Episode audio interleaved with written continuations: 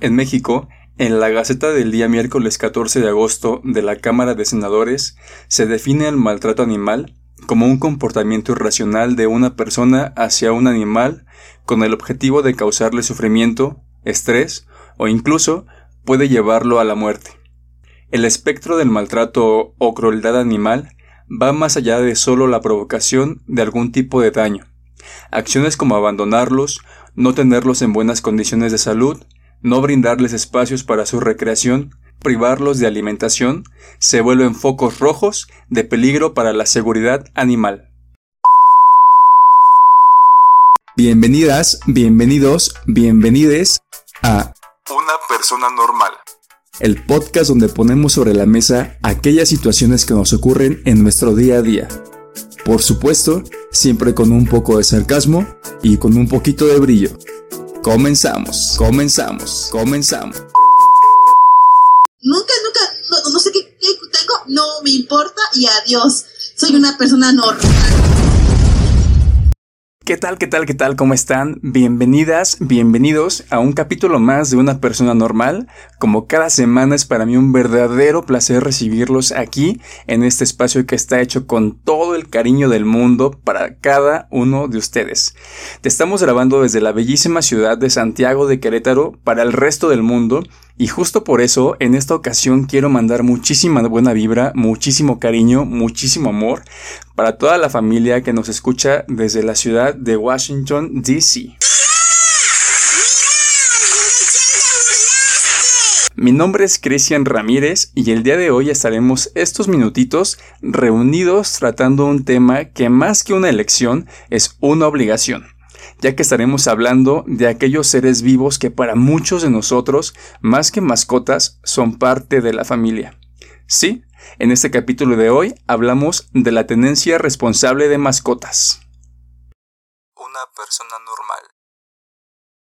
Amigas, amigos y amigues, antes de comenzar con el tema, déjenles comento una cosita. Para este podcast yo habitualmente hago un pequeño guión en el cual me estoy guiando con la única finalidad de ofrecerles un contenido de muchísima más calidad. Les comento, yo tengo una muletilla que de hecho tengo que trabajar, en la cual para articular las frases lo que hago es... Eh, Eso, justamente, emitir un sonido de una vocal que me ayuda como a carburar, como a pensar un poquito en lo que voy a decir. Entonces, el guión lo que me ayuda es justamente evitar ese tipo de muletillas y llevar una línea corrida, tanto para ofrecerles un mejor contenido como para equivocarme menos y dedicarle un poquito menos de tiempo a este proyecto. Sin embargo, en esta ocasión, al tratarse de un tema que me toca unas fibras muy sensibles en mí mismo, quiero jugar un poquito y hacer un tanto improvisado este programa para hacerlo mucho más personal de lo que ya es y también meterle un poquito de datos que van a ir basados en un guión, ¿vale? El capítulo de hoy se lo dedico a mi mamá, porque es una persona que me ha enseñado y me ha demostrado el valor del amor no solamente a su familia humana, sino a su familia perruna, a su familia gatuna y todas las formas que pueda haber de familia. Es una persona que me ha enseñado y demostrado lo gratificante que puede ser dar amor, protección y respeto a esos seres indefensos que necesitan de un humano para ser felices. Y que si el humano está dispuesto a eso, justamente a ser humano, puede recibir uno de los amores más honestos y desinteresados del mundo. A sus perritos Diego, Pupis, Oso, Osa, Pingüica, Amigo, al gatito Chichiflí, por supuesto a mi Michelle, a mi Ru, a la perrita de mi hermana Luna, a los chihuahuas de mi suegra, Luna y Sultán, y a todas las mascotitas de cada uno de ustedes, que estoy seguro hacen su día más feliz. Y bien amigos, después de las dedicatorias, porque esto parece el libro de visitas de restaurante, vámonos de lleno con la información. Estuve investigando un poquito, realmente muy poquito, porque esto va más de una opinión personal, pero bueno, en México no estamos tan verdes en la cuestión de legislación referente al maltrato animal o a la tenencia responsable de mascotas. De hecho, en todos los estados de la República Mexicana, el maltrato animal ya es tipificado como delito, a excepción de Chiapas, Guerrero, Tabasco y Tlaxcala. Sí, Tlaxcala sí existe. Sin embargo, como en todo, el problema no es si hay o no hay una legislación que hable del tema. Aquí realmente el problema más grave, siento yo, es la ignorancia. y les voy a ejemplificar por qué hablo de la ignorancia con algo que me ocurrió esta semana. Miren, voy a darles un poquito de contexto, a lo mejor me tardo un poquito, pero bueno, es parte de... Nosotros, Javi y yo, vivimos en un condominio privado aquí en la ciudad de Querétaro, pero por el hecho de ser privado no implica que esté en la mejor zona de la ciudad. De hecho, para ser muy honesto, es una zona como de clase media, inclusive me atrevería a decir que yo estoy en una clase media baja, ¿vale? ¿Qué pasa? Que en este condominio donde vivimos tenemos un reglamento en donde dentro de muchas otras cosas está estipulado que las mascotitas no pueden andar pues solitas en el, en el área común. Debe de tener siempre un dueño y una correa que los acompañe justamente para evitar accidentes o que una persona maltrate el animalito. Pues hace unas semanas, gracias a una cámara de video que tenemos afuera de la casa, nos dimos cuenta que un perrito de un vecino pues había llegado a nuestra casa justamente donde está el auto estacionado y pues por instinto, por jugar o por lo que sea, había reventado el antifaz del carro. Nosotros tenemos el auto ahí estacionado, le compramos un antifaz ahí muy bonito de agencia, ya saben, así super nice, super in, y este perrito llegó y lo destrozó. Entonces, en esta semana, no recuerdo si fue martes o miércoles, yo me encontraba haciendo ejercicio y para que lo sepan, cuando estoy haciendo ejercicio, honestamente es mi momento y no me gusta que nadie me moleste. De hecho, si ustedes pasaran por enfrente de mí y me saludan, seguramente ni siquiera les contestaría el saludo porque estoy viviendo mi momento. Y bueno, bueno. Para no hacer largo el cuento, de repente escucho así por atrás de mí, ¿no? Y me doy cuenta que me estaba ladrando justamente este perrito que había roto el antifaz. Honestamente, por instinto, yo lo que agarré fue con la misma cuerda que estaba saltando, hice movimientos como de quererlo perseguir, tipo así de vete perro de aquí, no me estés molestando. Y les soy muy honesto, no tenía la intención ni siquiera de pegarle, ni siquiera de tocarlo, porque no es algo que vaya con mis valores. Ya lo dije hace unos minutitos que no fui creado así, pero sí quería ahuyentar al animal con la intención pues de que en un momento asociara el lugar donde yo estaba con una experiencia negativa justamente para que no se volviera a acercar. Es educación básica del encantador de perros. Y me doy cuenta que atrás del perrito venía una señora, una mujer, una persona, pues... Les acabo de decir que es un condominio de clase media baja, entonces se han de imaginar más o menos el perfil que estaba manejando la chica. Y le pregunté, ¿es tu perro? A lo que me contesta, sí, sí es mi perro. Y pues sin más ni más dije, bueno, si es la dueña del perro, pues es mi obligación decirle lo que el animal hizo. Para lo cual le dije, sabes que por reglamento no puedes tener a tu perro sin correa, hizo esto, están cámaras y lo que voy a hacer es eh, reportarlo a las autoridades. Te lo digo como vecino porque además de que eres acreedor a una sanción, pues estás dañando propiedad privada. A lo que me dijo, tú no puedes hacer nada, nos hicimos de palabras, ahí a final de cuentas ella es una mujer, yo soy un hombre, decidí terminar la conversación y canalizarlo a las autoridades competentes. Y a partir de ese momento, efectivamente, el animal ya no anda deambulando por las áreas comunes sin correa, pero sí está encerrado en su casa. Entonces, la solución para estas personas fue únicamente dejar en el encierro al pobre animal, que a mi punto de vista es más grave que inclusive pues dejarlo libre y que ande deambulando por la calle. ¿Por qué les digo esto? Porque justamente a eso voy. Que los animales, sean perros, gatos, loros, iguanas, serpientes o cualquier cosa que tú tengas de mascota, pues depende cien por ciento de ti, depende cien por ciento del propietario. Y en muchas ocasiones, quien necesita adiestramiento no es precisamente el animal, sino más bien el dueño. Una persona normal. Como evidentemente, no le voy a echar a la perrera al animalito, no voy a hacer que venga una asociación para que se lo quite. Y por supuesto ni siquiera me atraviesa por la mente el hacer lo que mucha gente hace, que es envenenar o matar a los animales. O sea, jamás, jamás, jamás lo haría. Me puse a investigar justamente si había algún tipo de reglamento o legislación, al menos aquí en el estado de Querétaro, y fue una sorpresa muy grata que no solamente aquí, sino como ya se los comentaba, en la mayor parte del país, sí efectivamente existe legislación sobre este tema. Lo cual, en este caso muy particular, además de poder compartir esta información con ustedes, me da las herramientas para, como ciudadano responsable, poderle dar seguimiento a este caso que les acabo de compartir. Porque no tendría chiste, no tendría caso el estarme quejando si no voy a actuar al respecto. Y como les comentaba, después de mi búsqueda en internet, para mí fue muy grato encontrarme que aquí contamos con el Manual para la Tenencia Responsable de Mascotas del Estado de Querétaro.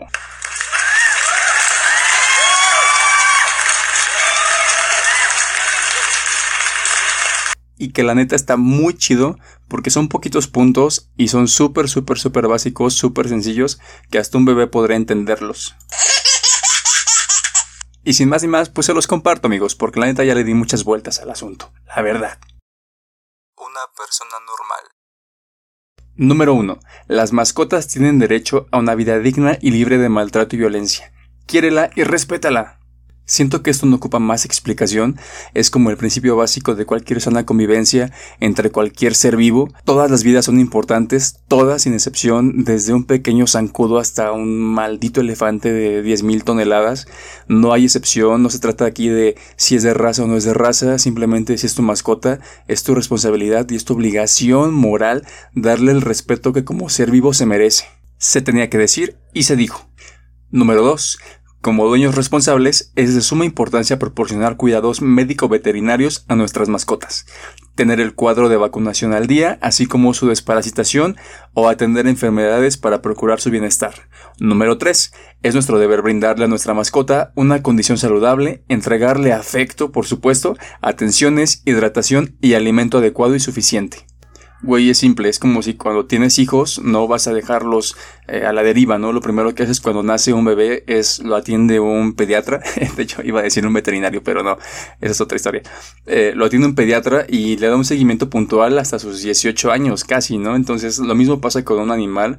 Cuando tú lo adquieres, si es por adopción o inclusive, digo, no es lo correcto, pero si ya fue el caso que lo compraste, pues lo menos que puedes hacer es hacerte responsable y llevar como esta parte médica al pie de la letra, porque a fin de cuentas, como ser vivo no está exento de infecciones, de enfermedades o de cualquier situación que lo pueda poner en riesgo, inclusive pues en un riesgo de vida o muerte. Ahora me ha tocado mucha gente que a sus animales les da el desperdicio, ¿no?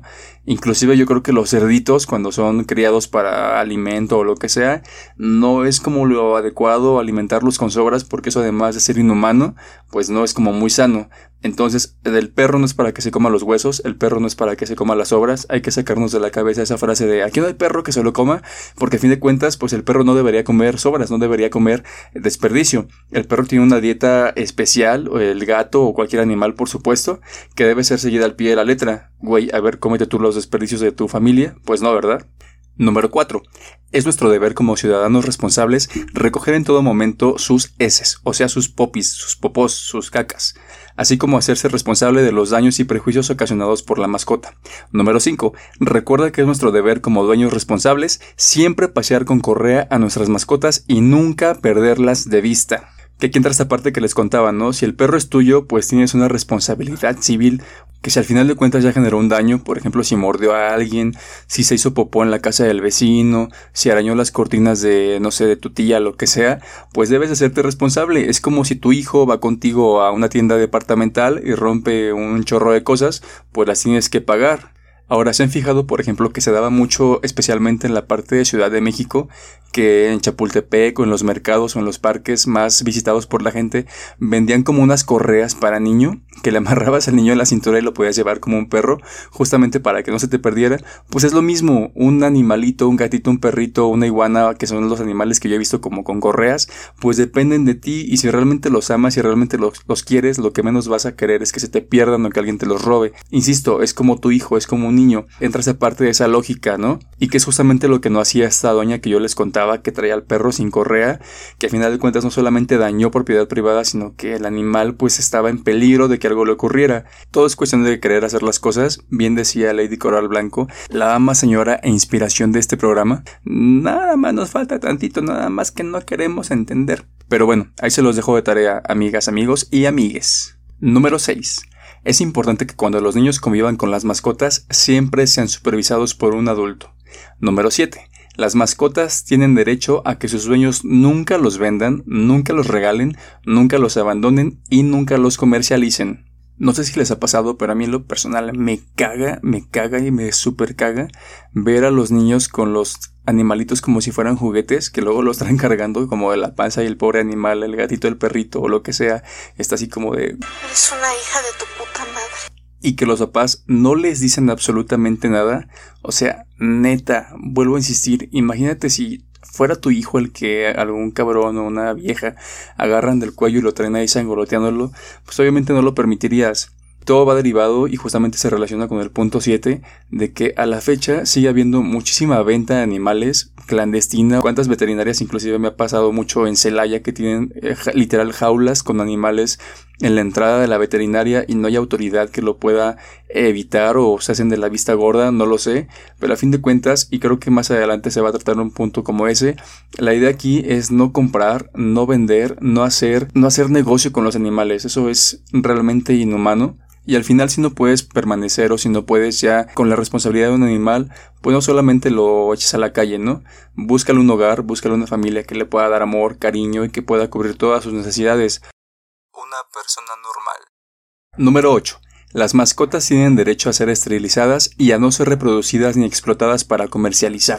Bueno, aquí se voy a hacer un paréntesis un poquito grande porque me ha tocado mucha gente decir que las perritas, las gatitas o cualquier animalito que sea hembra debe esperar al menos su primer camada para poder ser esterilizadas, lo cual es un tremendo mito. No es cierto. Sí, por supuesto, debes de esperar a que lleguen a una edad en específico, que ya sean medianamente maduras, para poder hacer la intervención y esterilizarlas, pero no necesariamente deben de tener una camada. Eso es un mito falso, no existe. Ahora, échate un clavadito a internet. Aprovecha al menos unos minutos de esas dieciséis horas que te pasas frente al celular para investigar y darte cuenta que está comprobado científicamente por médicos veterinarios, obviamente, que la calidad de vida y la longevidad tanto de hembras como de machos esterilizados mejora muchísimo. Una mascota no esterilizada corre más riesgo de terminar en situación de calle que una que sí lo está. Think about it. Ahora, los animales machos, a diferencia de ti, amigo, amiga o amigue machista que me estás escuchando, no saben de hombría, no saben de si ah, no tengo huevos, ya no soy hombre. O sea, no manches. Aquí no se trata de qué tan machito va a ser el perrito o el gatito, o de si se va a ser jotito, jotita porque no tenga huevitos. A fin de cuentas, si eres un dueño responsable, sabrás lo que es calidad de vida. Número nueve. Es importante que la mascota porte todo el tiempo su placa de identificación con nombre y datos de contacto. Número diez. Las mascotas tienen derecho a recibir un desarrollo integral con libertad en un hábitat cómodo, con espacios de recreación adecuados y nunca estar en azoteas, espacios reducidos y oscuros, ni en ranchos abandonados o sin supervisión. ¿En serio? ¿Necesitas que te lo explique? ¿Really, bitch? Una persona normal. Número once. Las mascotas tienen derecho a ser adoptadas, fomentando que se disminuya la compra de animales. Amigas, amigos y amigues, este es un punto que me toca el corazón, que me toca el alma y me pone muy sentimental, porque la verdad les comparto que ver la carita de una mascotita cuando es adoptada, neta, neta, neta, no tiene precio. Y yo creo que los animalitos saben y sienten cuando realmente la familia que los adopta los quiere. Porque cuando Javi y yo adoptamos a Ru, que es uno de los dos gatitos que tenemos aquí en casa, de hecho es el machito, es el hermano mayor, como que de inmediato supo que era súper deseado porque ese cabroncillo llegó a la casa y él fue dueño de todo. O sea, se subía a los muebles, andaba arriba de uno, era súper cariñoso y de verdad este niño, bueno, yo le digo mi niño, ha venido a ser como la luz de nuestros ojos porque es un gatito súper amoroso, súper agradecido, y yo creo que cuando el animalito recibe amor, pues entrega amor, amor honesto, amor sincero. Yo hoy puedo decir que cuento con los dedos de la mano a aquellos seres humanos que me aman y sin duda alguna él está en esa lista. Ahora, cuando adoptamos a Michelle también fue una experiencia un poco más distinta porque en el caso de Ru ya una amiga nos lo había entre comillas apartado porque de hecho ya era el último gatito que quedaba. Y con Michelle, nuestra amiga Evita, nos dijo que podíamos ir a elegir al gatito que quisiéramos. En este caso fuimos y Michelle no iba a ser la indicada. Ya habíamos elegido a una de sus hermanitas, pero su hermanita lloraba mucho, mucho, mucho, mucho. Entonces la verdad es que yo en ese entonces ya andaba así como medio rejego a, que, a tener otra mascotita. Y optamos por Michelle porque era más calladita. Pero dicen que cuando te toca, te toca y cuando no, aunque te pongas. Y la neta es que Michelle vino a ser, bueno, mi Luna Michelle Catalina porque así se llama. Vino a ser como la niña de nuestros ojos. Es el gatito más, más cariñoso que se puedan imaginar. No he visto yo otro gatito que sea igual que ella de melosa. Sí tiene un carácter un poco complicado porque a fin de cuentas se sabe empoderada, reina, señora, patrona, entaconada. Pero con nosotros, o sea con Javi y conmigo, no saben, derrama de verdad miel. Y yo creo que es porque se sabe amada, se sabe cuidada, se siente protegida, se siente confiada. Y a fin de cuentas estas dos experiencias que les cuento de Rui y de Michelle, que en este caso son las mascotitas que tenemos ahorita, pues son gatitos adoptados. La neta, yo creo que si los hubiéramos comprado o adquirido en teoría como de raza, pues si hubiese, hubiese sido una experiencia bonita, porque a final de cuentas es un animalito, pero el simple hecho de recordar lo que yo ahorita les cuento de cómo fue la historia con cada uno de ellos cuando los estábamos eh, apenas integrando a la familia, pues no tiene precio. Así que ya lo sabes, adopta, no compres, adopta, no compres, adopta, no compres. Y lo digo tres veces porque dicen que si lo repites tres veces se te queda en la mente. Punto número doce. Las mascotas tienen derecho a que sus dueños les brinden educación, entre paréntesis adiestramiento, para que en ningún momento sean agresivos ni sean un riesgo para las demás mascotas y para los humanos. En alguna ocasión leía que un perrito, y hago específicamente el ejemplo del perrito, tiene la mente, tiene la capacidad, tiene el cerebro equivalente a un niño de tres años. Entonces ponte a pensar que no puedes pedirle a un niño de tres años que sepa cómo limpiarse la colita, no puedes pedirle a un niño de tres años que sepa dónde poner tu platito de comida. O sea, hay cosas que son lógicas, y lamentablemente en México tenemos una cultura del pegar, del manazo. Mm, es cuestionable, yo tendría mi punto de vista en específico con los humanos, pero en el caso de los animalitos yo sí estoy convencido de que pegándoles no aprenden. Mi consejo sería, y para no hacer tan largo este, este capítulo, este podcast, sería no les pegues, enséñales. Sí, es más difícil, pero te aseguro que la satisfacción será mayor. Estoy convencido que ningún animal, y me refiero por supuesto a animales domésticos, es agresivo por naturaleza. Un perro, un gato o cualquier animal doméstico es agresivo únicamente si su dueño es un pendejazo. Una persona normal. Amigas, amigos y amigues, en esta ocasión no tengo una conclusión como tal porque ya en cada punto di mi opinión. Sin embargo, quiero cerrar compartiéndote algunas de las sanciones que existen alrededor de la República Mexicana, únicamente con fines ilustrativos, pero recuerda que es tu obligación, o si tienes interés en el tema, puedes aventarte un clavadito a la web. Ahí seguramente vas a encontrar muchísima información al respecto que te va a ayudar en dado caso de que tengas la inquietud de hacer una denuncia o de darle seguimiento a algún caso en específico. Así que sin más ni más, comenzamos.